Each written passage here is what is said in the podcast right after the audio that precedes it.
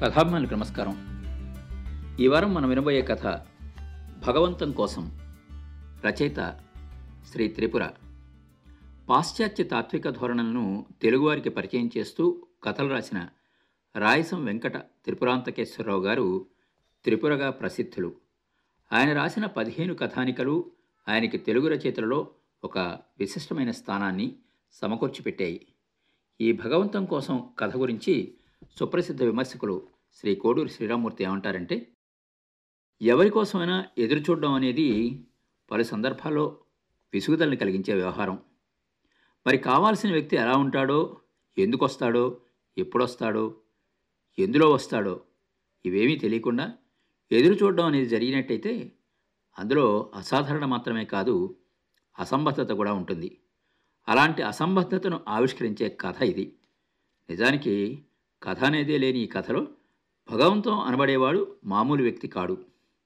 భగవంతం అనే మాట భగవత్ స్వరూపానికి ప్రతీక అని అనుకుంటే పరమాత్మ పొందు కోసం జీవాత్మ చేసే అనంత నిరీక్షణ ఈ కథలోని ప్రధాన అంశం అవుతుంది. హోటల్ అనేది అస్తవ్యస్తమైన రీతిలో ఉన్న సమకాలీన ప్రపంచానికి ప్రతీక. భగవంతం వస్తాడు అనుకునే ఏడో నంబర్ బస్సు హిందూ మతానికి పదమూడో నంబర్ బస్సు క్రైస్తవ మతానికి ప్రతీకలు.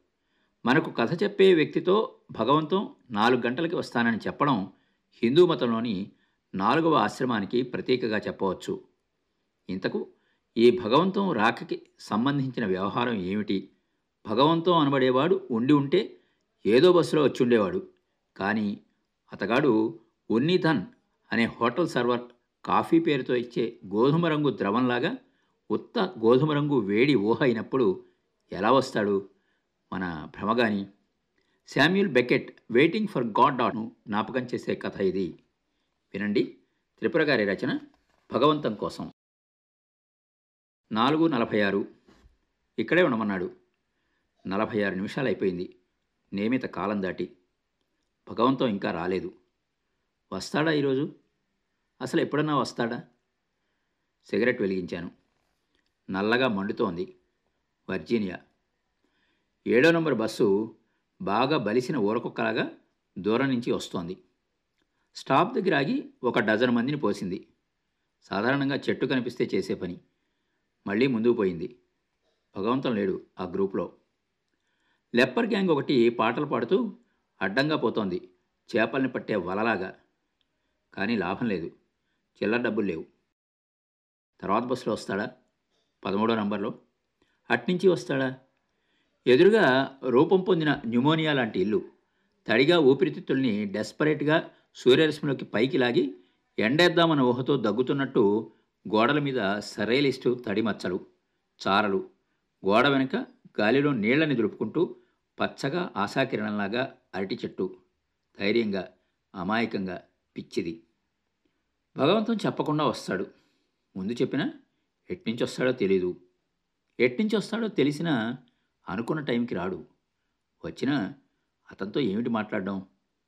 రోడ్డు మీద పొట్టిగా నల్లగా అంతర్ముఖాలతో పీతనడక ఆలోచనలతో ఖైదీల్లాగా దూరంగా మూగ సముద్రం అర్థం లేని ఘోష పెడుతోంది. సగం కాల్చి పారేసిన పీకల మీద వర్షం పడి మెత్తగా ముద్దగా బయలు రంగులో ల్యాంప్ పోస్ట్ కానుకుని కోట్ ప్యాకెట్లోంచి పాత ఉత్తరం తీశాను. పదిహేనేళ్ళ క్రితం భగవంతుని రాసిన ఉత్తరం తుప్పు రంగు. నీ భయాలు అనుమానాలు నాకు తెలుసు. భరించలేననుకుంటే ఇక లాభం లేదనుకుంటే పరిగెత్తుకురా వాళ్ళని వదిలేసి. నా ఇంటి ద్వారం ఎప్పుడూ తెరుచుకునే ఉంటుంది. పాపం లోక మార్పులకి దూరంగా ఉండి పాతబడిపోయాడు భగవంతం. ఈ హోటల్లోకి వెళ్ళి కూర్చుని నిరీక్షిస్తాను. కిటికీలోంచి రోడ్డు కనిపిస్తుంది. ఎట్నుంచి వస్తాడో మరి? హోటల్ చూడండి. దీన్ని చూస్తే నాకు రోత. దీని మేనేజర్ని చూస్తే అసహ్యం. దీనిలో వెయిటర్స్ని చూస్తే భయం అనుమానం గాజు పెంకులు రుద్దినట్టుంటుంది మేనేజర్ మొహం. దాన్ని చూస్తే అసహ్యం. ఇందులోకి వచ్చి వీడు చేయించి పెట్టే చెత్తని మెక్కి మెల్లగా కప్పల్ని తిన్న పావులాగా పోయే జనాన్ని చూస్తే అసహ్యం. ఈ పుట్టే అసహ్యం అంటే నాకు ఎంతో ఇష్టం. ప్రేమ. ఈ అసహ్యం తెరలు తెరలుగా వస్తుంటే మూడో పెగ్గు జనితో వచ్చే నెర్వస్ ఎనర్జీ దేహంలో వ్యాపిస్తున్నట్టుగా ఉంటుంది. ఇక్కడ ఈ మూల టేబుల్ దగ్గర కూర్చుంటాను. కిటికీలోంచి రోడ్డు మీద ట్రాఫిక్ కనిపిస్తుంది. లోపల పురుగులు మాట్లాడే మాటలు వినిపిస్తాయి. భగవంతం పేరులోనే ఉంది సనాతనత్వం. పాత ఫక్కి. కెర్రు చెప్పులు చెవులకు కుండలాలు ఆరేసిన అంగవస్త్రాలు వినిపిస్తాయి కనిపిస్తాయి ఈ పేర్లో. నేను అతని కోసం ఈ హోటల్లో కూర్చుని నిరీక్షించడం ఒక పెద్ద పారాడాక్స్. మనకి ఇండిపెండెన్స్ ఏమిటి? మనం శుద్ధ వెధవలం. మన క్యారెక్టర్ ఒకట ఉత్త ఫకీర్ జాతి మంది. మనిషి గుండెలాగా ఉంటాడు ఆసనాలు వేస్తాడు. కానీ బ్రహ్మ కాన్స్టిపేషను నా డెస్టినీలో అన్ని బ్రేక్స్ నయా పైసా అప్పు పుట్ట. పని చేస్తూ ఆవులెత్తరు ఏ ఉద్యోగమో. మా బుజ్జిగాడికి గొంగళి పురుగు కనిపిస్తే చాలు చేత్తో అలా నలిపేస్తాడు. మిడ్ఫీల్డ్లో రెఫరీని పట్టుకుని తన్నారట. అవ చూసుకోలేదట. గన్ క్లీన్ చేస్తుంటే తోట గుండెలోంచి. మా వాడి మునికి ఎందుకు ఎరిగిందో? ధనాధిపతి దశ కూడాను. పిచ్చెదిట కత్తిపెడతో పెళ్ళాన్ని బిళ్ళని నరికి నా ప్రమోషన్ ఎందుకు అయిపోయిందో? శనిగాడు కాబోలు. కాఫీ తెచ్చాడు వెయిటరు కాఫీ. ఇది కాఫీ కాదు. ఉత్త గోధుమ రంగు వేడి. తిడదాం అనుకున్న తిట్లు తల చుట్టూ ఈగల్లాగా ముగే. నీ పేరేమిటి అన్నాను తెగించి.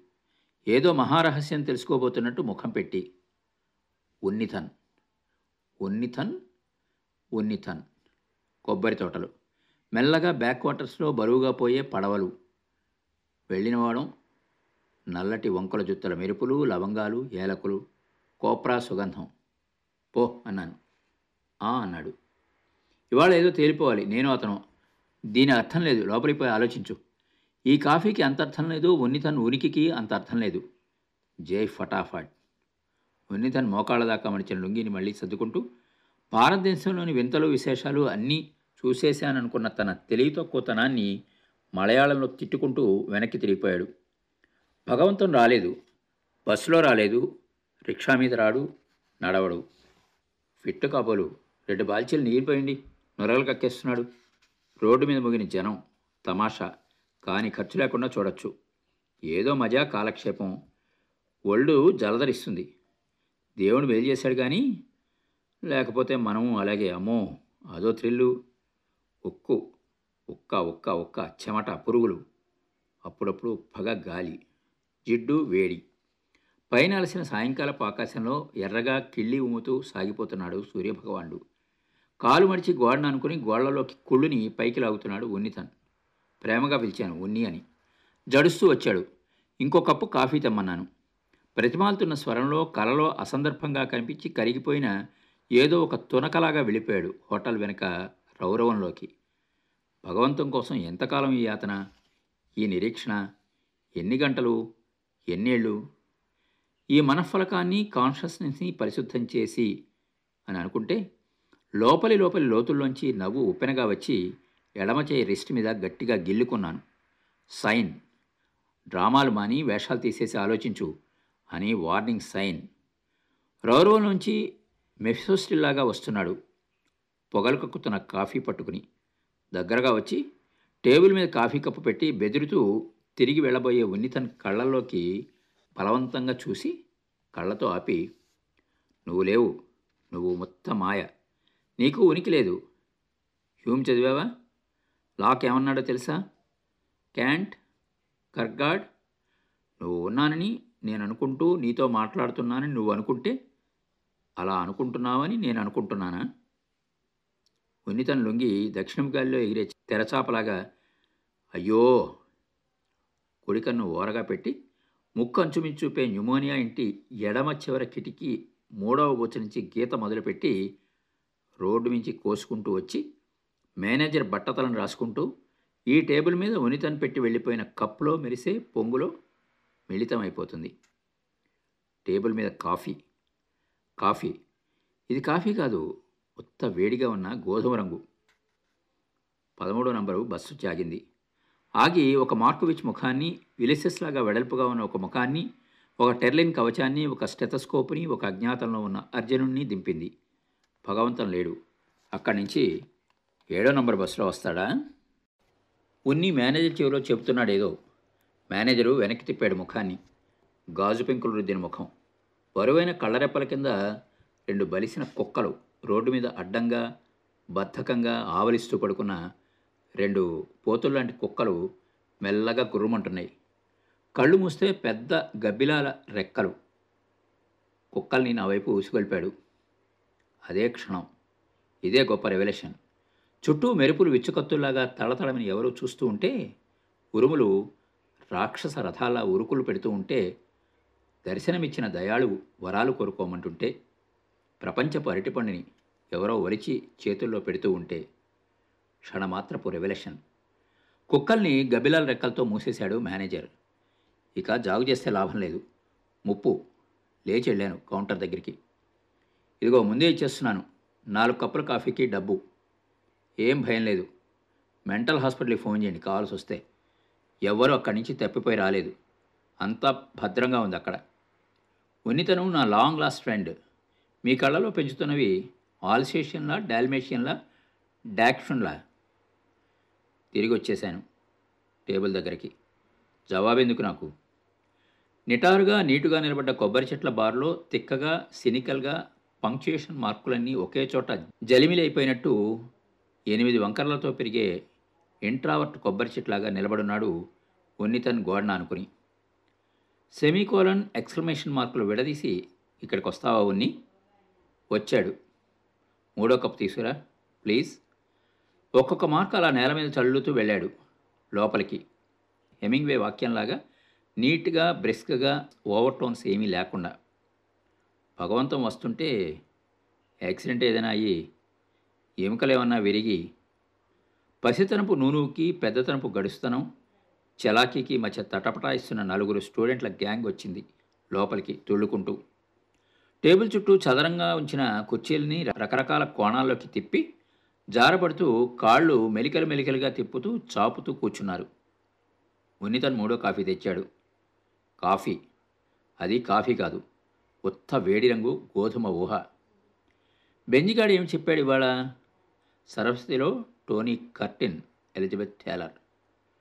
Sujatha అలాగా పతివ్రతలాగా క్లాస్లో కూర్చుంటుంది కానీ ఇద్దరు లవర్స్ రా బాబు. ఉత్త డుస్కి మాటలు మాట్లాడుకు. భగవంతం రాడు కాబోలు. పది లెక్కపెట్టి లేచాను.